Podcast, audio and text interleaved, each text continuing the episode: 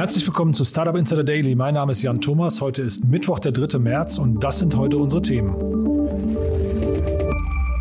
Das Insekten-Startup Swarm stellt seinen Geschäftsbetrieb ein. HelloFresh verzeichnet eine halbe Milliarde Euro Gewinn. Die Flohmarkt-App Spock muss möglicherweise wieder verkauft werden. TeamViewer kauft den Augmented Reality-Anbieter Upskill. Und der Mars Rover läuft auf iMac-Prozessoren aus den 90er Jahren. Ja, außerdem heute bei uns zu Gast Franziska Teubert. Sie ist die Geschäftsführerin von Bundesverband Deutsche Startups. Wir haben gesprochen über den Fintech-Report, der rausgekommen ist. Da geben wir einen kurzen Einblick, was sind so die Highlights des Reports. Und Franziska hat auch so ein, zwei Herzensthemen mitgebracht, über die wir sprechen. Und zum anderen ist bei uns heute Jan Mitschaika. Er ist der Partner bei HV Capital in unserem Investment- und Exit-Check heute. Und Jan analysiert für uns unter anderem die große Finanzierungsrunde von Flink. Da hat ja der Gorillas-Herausforderer Nummer eins äh, gerade 52 Millionen Euro eingesammelt gesammelt. Äh, und das, wie gesagt, dann gleich im Investment-Check. Das kommt dann nach den Nachrichten mit Frank Philipp und die kommen nach den Verbraucherhinweisen und die kommen jetzt. Werbung. Diese Folge wird präsentiert von Moss. Die Firmenkreditkarte, die speziell für deutsche Startups und Tech-Unternehmen entwickelt wurde. Mit Moss digitalisiert ihr eure Unternehmensausgaben mit Kreditkarten für das ganze Team. Die Moss-App erfasst alle Ausgabendaten automatisch. Ausgabe tätigen, Beleg hochladen, Kostenstelle auswählen und alle Daten per Klick an Datev exportieren. Mit Moss profitieren Gründer und Finanzteams von voller Ausgabetransparenz und schlanken Buchhaltungsprozessen ohne lästigen Papierkram. Für eine unverbindliche Demo von Moss geht auf getmoss.com. Verweist auf diesen Podcast und nutzt Moss drei Monate lang gratis.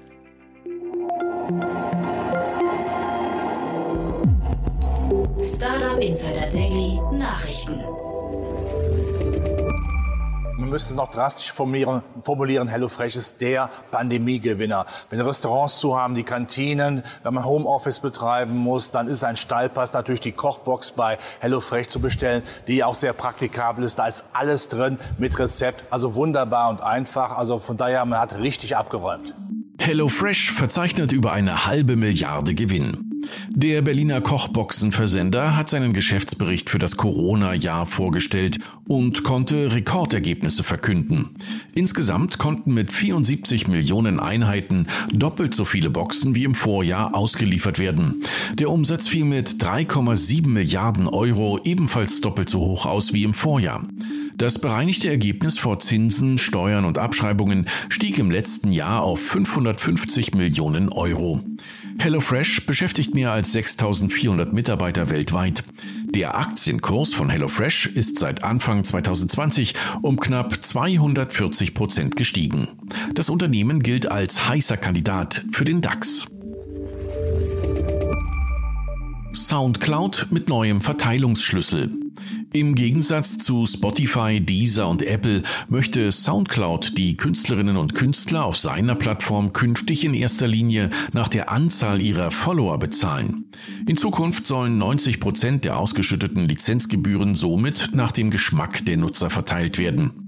SoundCloud rechnet vor, dass eine Musikerin mit 124.000 SoundCloud-Followern dank der Umstellung ihre Gebühreneinnahmen pro Monat von 120 Dollar auf 600 Dollar steigern könne. Die neue Abrechnungsmethode soll am 1. April starten. Auf der 2007 in Berlin gegründeten Plattform sind rund 30 Millionen Künstlerinnen und Künstler vertreten. Wir sind Christopher und Timo, die Gründer von Swarm Protein und wir haben einen Fitnessriegel entwickelt, der beides ist. Ein nachhaltiges und gleichzeitig funktionales Sportprodukt. Mit natürlichen Zutaten und einer kleinen, aber feinen Besonderheit. Wir nutzen nachhaltiges Protein aus Insekten.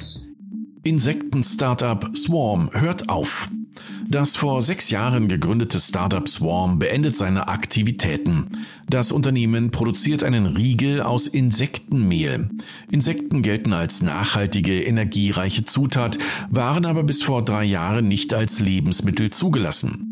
In einem LinkedIn-Posting verabschiedeten sich die Gründer und erklärten, leider reichte unsere finanzielle Ausstattung nicht, um unsere Vision einer nachhaltigen Proteinversorgung durch die Corona-Krise zu führen. Und uns ist es auch leider nicht gelungen, in den letzten Monaten geeignete Investoren von dieser Version zu überzeugen.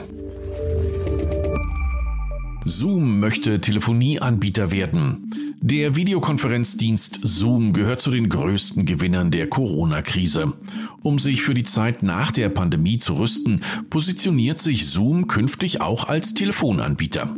Das sogenannte Zoom Phone zielt auf Geschäftskunden und soll bisherige Telefonsysteme der Unternehmen ersetzen.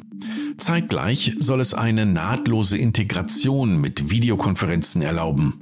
Im Ende Januar abgeschlossenen vergangenen Geschäftsjahr verzeichnete Zoom einen Umsatz von 2,65 Milliarden Dollar und über 667.000 Kunden mit mehr als 10 Mitarbeitern.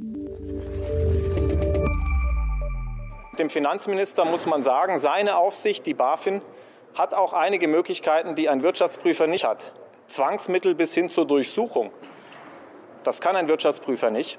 Und dementsprechend äh, halte ich überhaupt nichts davon zu sagen, es ist primär eine Aufgabe der Wirtschaftsprüfer. Alle drei Instanzen, Aufsichtsrat, Wirtschaftsprüfer, BaFin, hätten Möglichkeiten gehabt und hätten auch handeln müssen.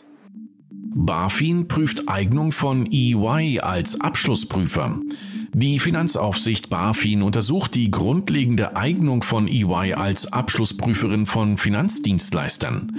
Deutschlands zweitgrößte Prüfungsgesellschaft hatte die Bilanzen des Finanzdienstleisters Wirecard uneingeschränkt testiert und steht infolge des Zusammenbruchs Wirecards in der Kritik.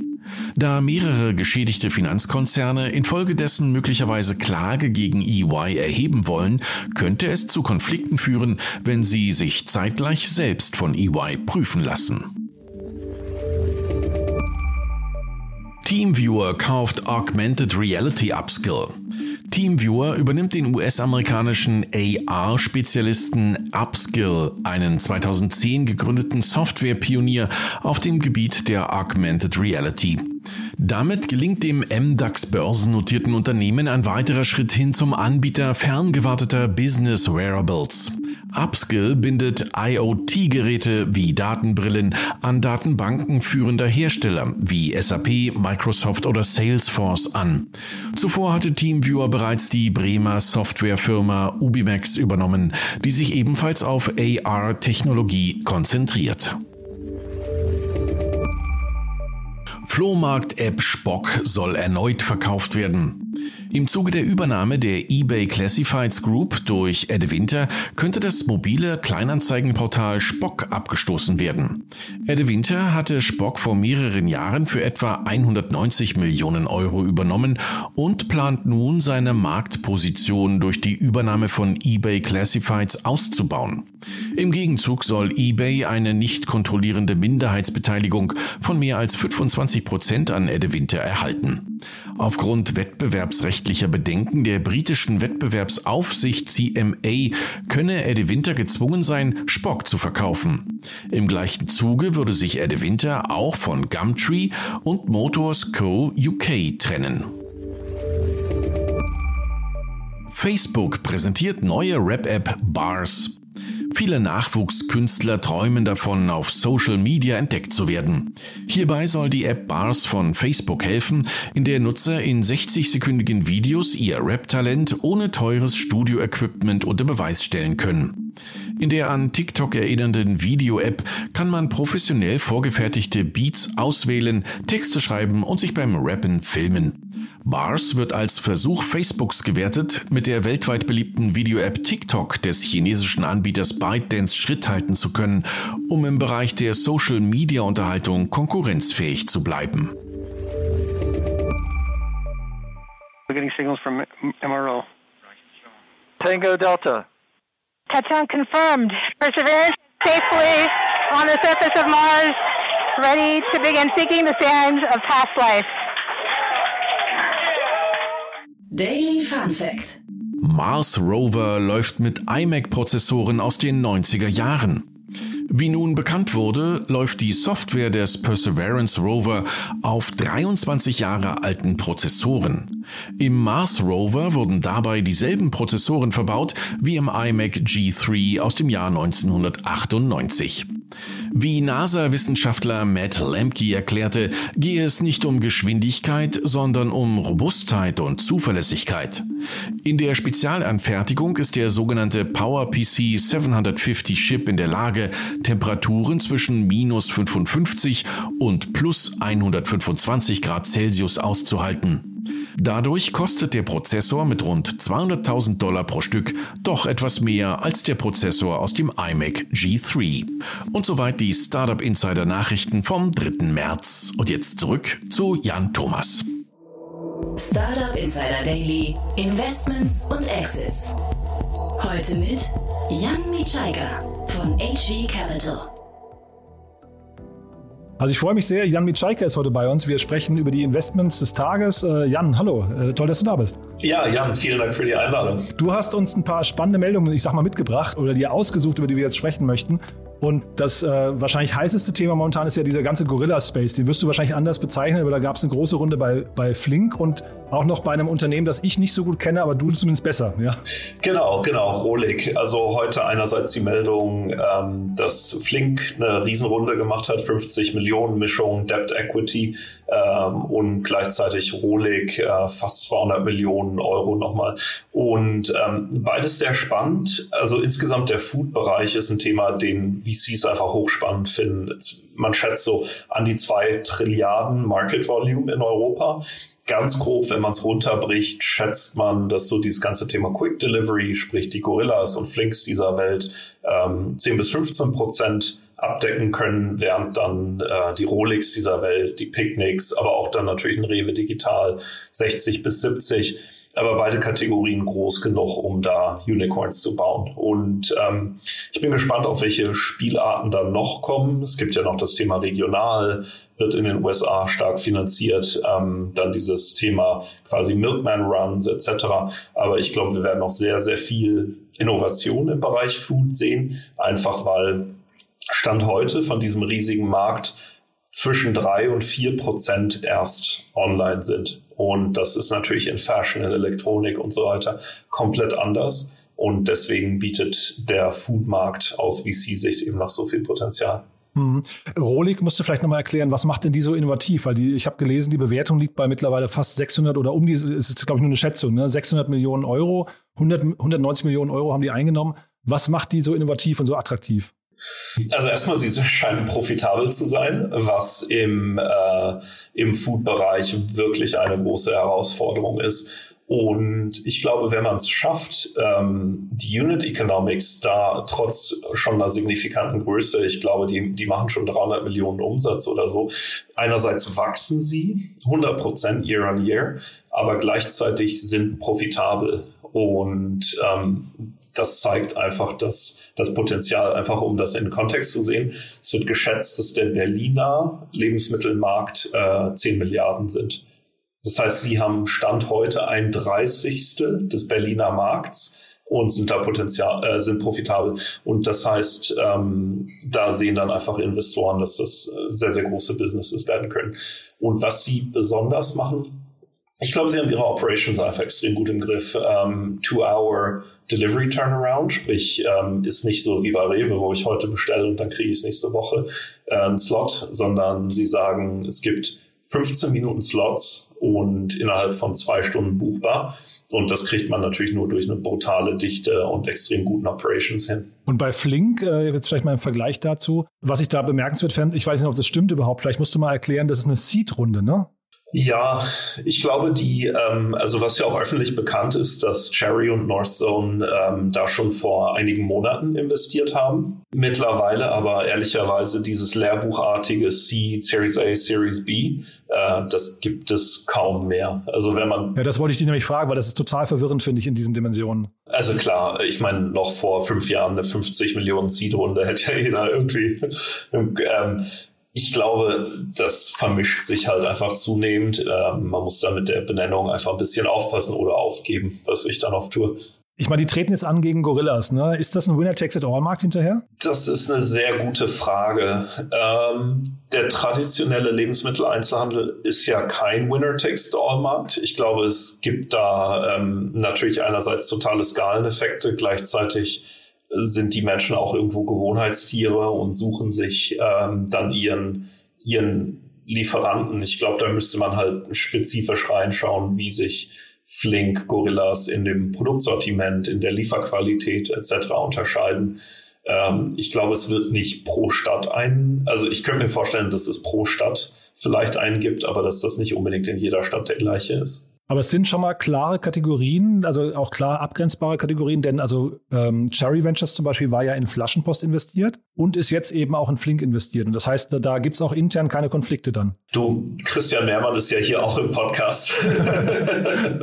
in ein paar Tagen musst du ihn mal fragen. Nee, aber ich meine von den, von den Kategorien her, da denkt ihr schon, weil es muss ja irgendwie vertretbar sein. Das, da denkt man schon in zwei verschiedenen Kategorien. Genau, also ich will jetzt nicht für Cherry sprechen, aber normalerweise vermeidet man es als VC ähm, in, in Unternehmen zu investieren, die heute konkurrieren und eigentlich auch die in nächster Zeit konkurrieren. Insofern wird das sicher eine Diskussion sein, die, die Christian äh, gehabt haben wird, auch mit den Gründern. Und was ist jetzt, was, würdest du sagen, hinterher jetzt im Kampf gegen Gorillas oder im Wettbewerb gegen Gorillas, was ist da hinterher, ähm, weiß ich, die, die wichtigste Komponente? Ähm, was sind die Bottlenecks, was sind die Herausforderungen? Herausforderung. Ist das hinterher nur ein Kapitalspiel? Ich glaube, man muss einfach auf allen Ebenen extrem gut sein. Und äh, Gorillas, finde ich, macht das sehr gut, muss man sagen. Wächst natürlich extrem, hat aber auch zum Beispiel Defizite ähm, im, im Sortiment. Ähm, ich habe den Eindruck in der Liefertreue und insofern ist es, ist es schon, sagen wir mal, ich verstehe schon, warum Cherry gerade mit so einem starken Team wie bei Flink da nochmal ansetzt. Andererseits ähm, ja, Gorillas ist natürlich auch einfach extrem groß und macht das sehr, sehr gut.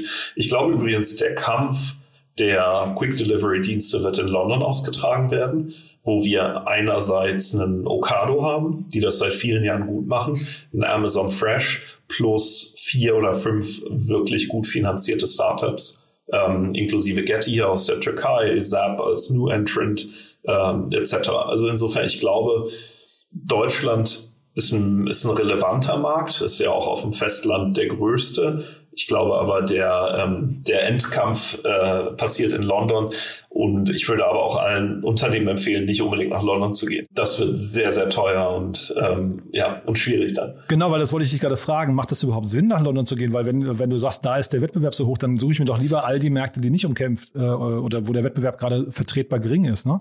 Genau, genau. Also meine, meine Hypothese wäre es nicht, aber sitzen ja viele schlaue Leute, die viel Geld investiert haben, auch in einem Kampf um London. Es ist natürlich eine riesen Metropolregion mit einer hohen Zahlungsbereitschaft etc. etc. Also irgendwo, es macht schon Sinn, aber wie gesagt, also Okado zum Beispiel ist eine Top-Firma ähm, die man da nicht unterschätzen sollte. Ist nicht wie, ich will nicht auf Rewe mal rumhacken, aber die liefern uns zu Hause und ähm, ja, das geht besser. ich kenne die Erfahrung auch, ja. Gut, dann springen wir mal zum nächsten Thema und wir springen von London nach Paris. Da gab es ein Unicorn.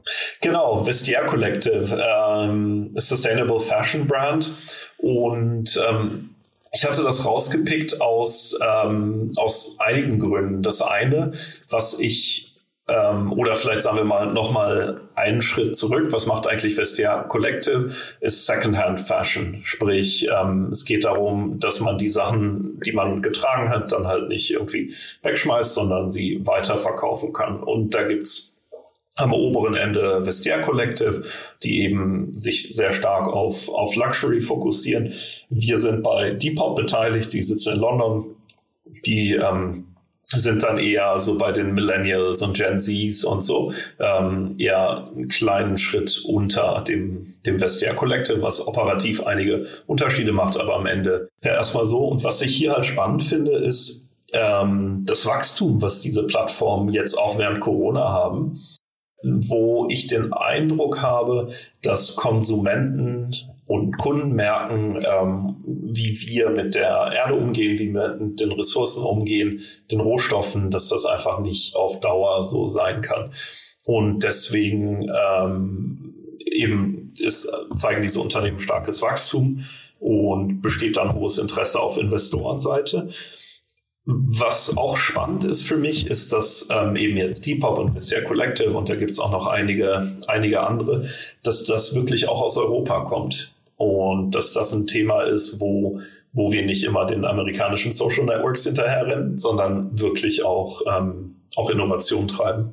Du, ich aus Zeitgründen verkneife ich mir das Nachfragen, aber ich finde, ich bin total bei dir und ich finde es einen super schönen Trend. Ihr habt ja auch, ihr, wenn ich es richtig verstehe, bei HV Capital, ihr setzt ja gerade auch ziemlich auf Nachhaltigkeit. Äh, ich hatte ja neulich auch Everdrop, äh, ist ja eins eurer letzten Investments gewesen, ne? Genau, das ist ähm, wirklich interessant. Also wir haben da ein Cluster Everdrop Klima Fin Auto zum Beispiel, die Automiete, die ja ähm, CO2-neutral dann gestaltet wird. Und ähm, wir glauben halt irgendwie doing good is good business. Äh, und dass sich einfach Startups, die nicht noch ein ich glaube, Startups brauchen, um im Wettbewerb für Talente, aber auch um Funding zu bekommen etc., müssen mehr sein als nur ein Business Model. Und da ist Sustainability natürlich ein großartiges Thema. Und dann springen wir nochmal nach München runter. Da hast du dir ein, äh, ja, auch ein spannendes Unternehmen rausgesucht. Actix heißen die, ne? Genau. Und ähm, Actix vielleicht nur ähm, ganz kurz, warum ich das interessant finde eine Meldung, die da kam, war eben, dass ähm, die Finanzierungsrunde da einerseits durch ähm, den Instana-Gründer, äh, also Mirko äh, Novakovic, und noch dazu ähm, aus dem UiPath-Umfeld investiert wurde. Und was ich da, und ein einstelliger Millionenbetrag laut Gründerszene, ich kenne die genaue Zahl nicht, äh, was ich da spannend finde, ist, man sieht halt, wie Kapital was eben zum Beispiel nach dem großen Instana-Exit, aber auch jetzt Signavio etc. dann wieder ins Ökosystem fließt und die nächste Generation an Startups ermöglicht. Und das finde ich ein großartiges Zeichen, wenn, wenn Gründer, erfolgreiche Gründer dann eben sehr schnell auch zu Angels werden und so mit ihrem Geld, aber dann auch mit, mit ihren Wissen und Erfahrungen neue Gründer unterstützen. Ja, super, Jan. Dann, also dann im Prinzip, ich glaube, mit Blick auf die Uhr soll es das gewesen sein für heute. Vielen, vielen Dank für die Einschätzung. Sag doch mal vielleicht ganz, ganz kurz zum Schluss noch, wer kann sich denn bei euch melden oder machen wir vielleicht mal einen kurzen HV Capital Pitch, äh, wie ihr aufgestellt seid.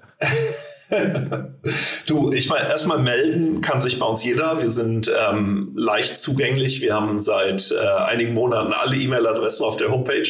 Also ähm, schreibt uns. Was wir machen, ist, wir investieren in, in Startups. Das sind für uns, ähm, und da gibt es zwei Programme. Einerseits sind es Early Investments zwischen 1 und 5 Millionen als First Ticket ähm, oder Growth Investments zwischen 10 und 20 Millionen als First Ticket. Was aber, glaube ich, bei uns recht einzigartig ist, ist aufgrund unserer Fondsgröße, ähm, sind wir ein ganz langfristiger Begleiter von Startups. Also wir sind nicht ein reiner Seed-Investor oder so, die nur in einer Phase investieren, sondern wir gehen von der Seed bis Series C, Series D ähm, und investieren so, ähm, ich glaube, unser aktuell größtes Investment sind über 50 Millionen in eine Company, eben als langfristiger Partner der Gründer. Jan, du dann vielen Dank, dass du da warst. Ich freue mich auf in zwei Wochen, dann hören wir dich hier wieder, ja? Super, Dankeschön.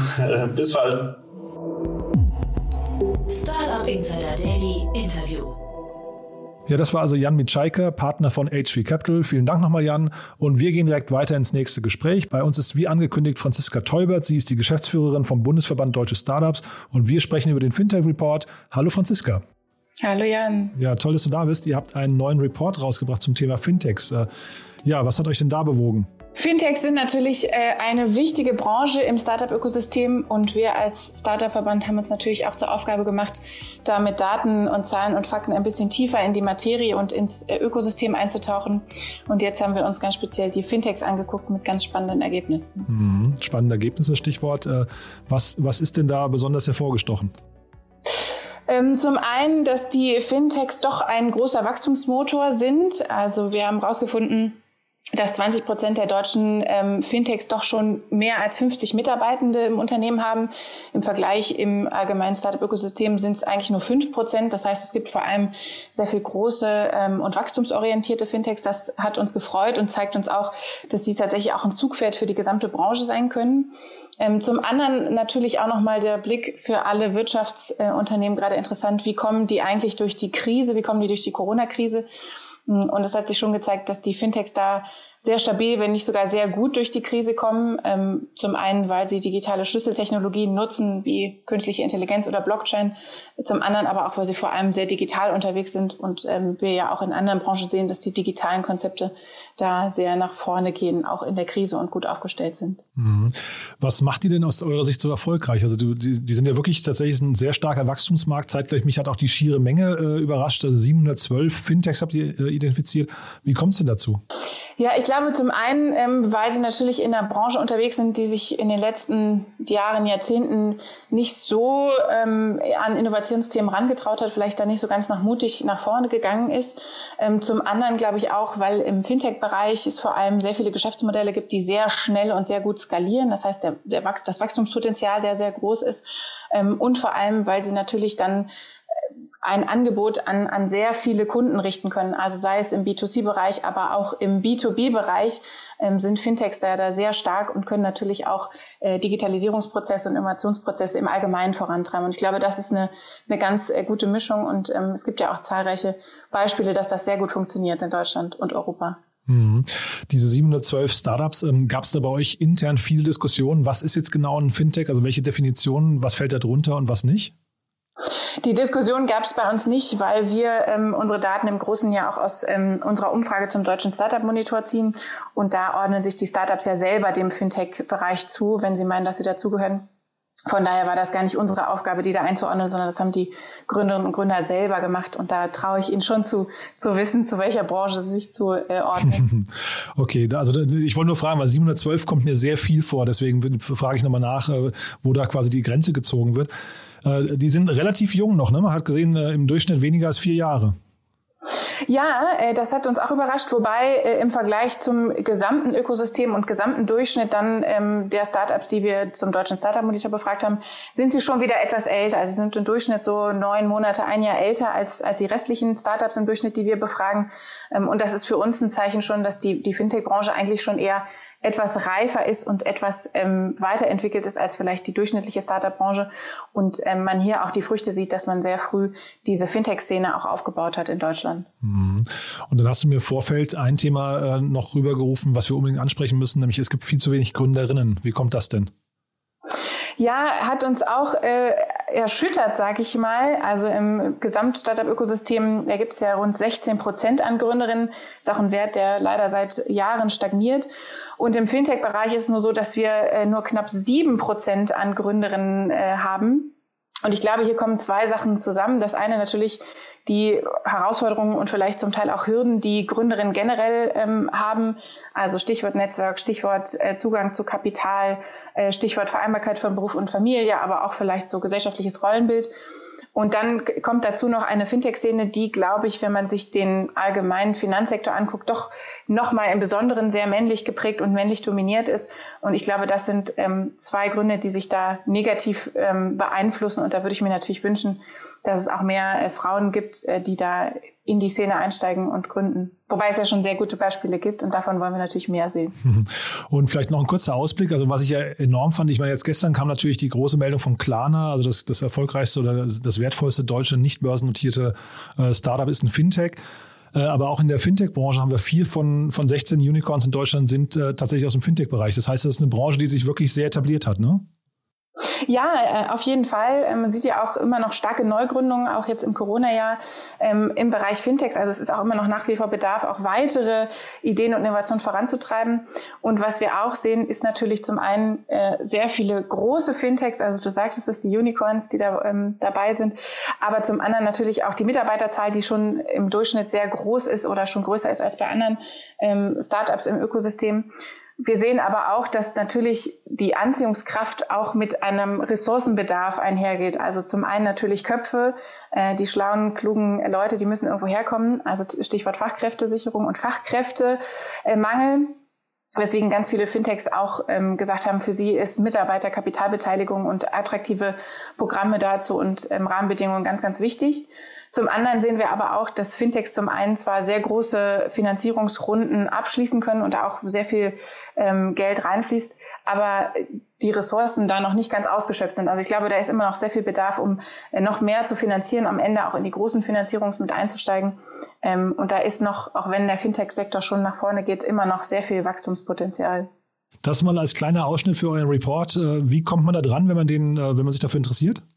Genau, gerne bei uns auf der Webseite ähm, startupverband.de beziehungsweise startupverband.org. Ähm, da ist der Report verlinkt und äh, wie gesagt auch veröffentlicht noch mit ein paar mehr Detailzahlen und wir freuen uns, wenn das auf Resonanz stößt. Klasse. Franziska, vielen, vielen Dank, dass du da warst und äh, alles Gute erstmal. Ja, vielen Dank. Startup Insider Daily, der tägliche Nachrichtenpodcast der deutschen Startup-Szene. Ja, so viel also zu Franziska Teubert vom Bundesverband Deutsche Startups. Vielen Dank nochmal, Franziska. Damit sind wir durch für heute. Ich finde, es war wieder eine coole Sendung. Ich hoffe, es hat euch Spaß gemacht. Äh, wir freuen uns über euer Feedback. Wir freuen uns über Bewertungen auf iTunes. Das wisst ihr ja. Und vielleicht nochmal kurz der Hinweis. Gestern kam auch eine spannende Podcast-Folge raus und zwar mit Erik Weber. Er ist der Gründer und CEO vom HHL Spin Lab in Leipzig. Wir haben ungefähr eine Stunde darüber gesprochen. Zum einen natürlich darüber, was das SpinLab macht, aber zum anderen eben auch darüber, wie ein Accelerator funktioniert und auch natürlich über den Standort Leipzig. Also hinter dem Accelerator steht ja die HHL, wie es der Name schon sagt, das ist die Handelshochschule Leipzig. Ich glaube, das sollte man sich mal anhören. Das ist ein tolles Projekt und ganz besonders interessant, wenn man sich eben zum Beispiel im Smart City Bereich oder im Gesundheitsbereich befindet. Da läuft gerade die Bewerbungsphase für den nächsten Batch. Also von daher, wenn das für euch interessant sein könnte, wenn ihr da mitmachen möchtet, hört euch das mal an. Erik erklärt im Podcast ganz genau, was man erwarten kann von dem, von dem Accelerator-Programm und auch, wie man sich bewerben kann. Also von daher, kleine Empfehlung von mir, einfach mal reinhören. Der Podcast kam, wie gesagt, gestern raus. Und das war's dann für heute. Ich wünsche euch noch einen schönen Tag und bis dahin. Ciao.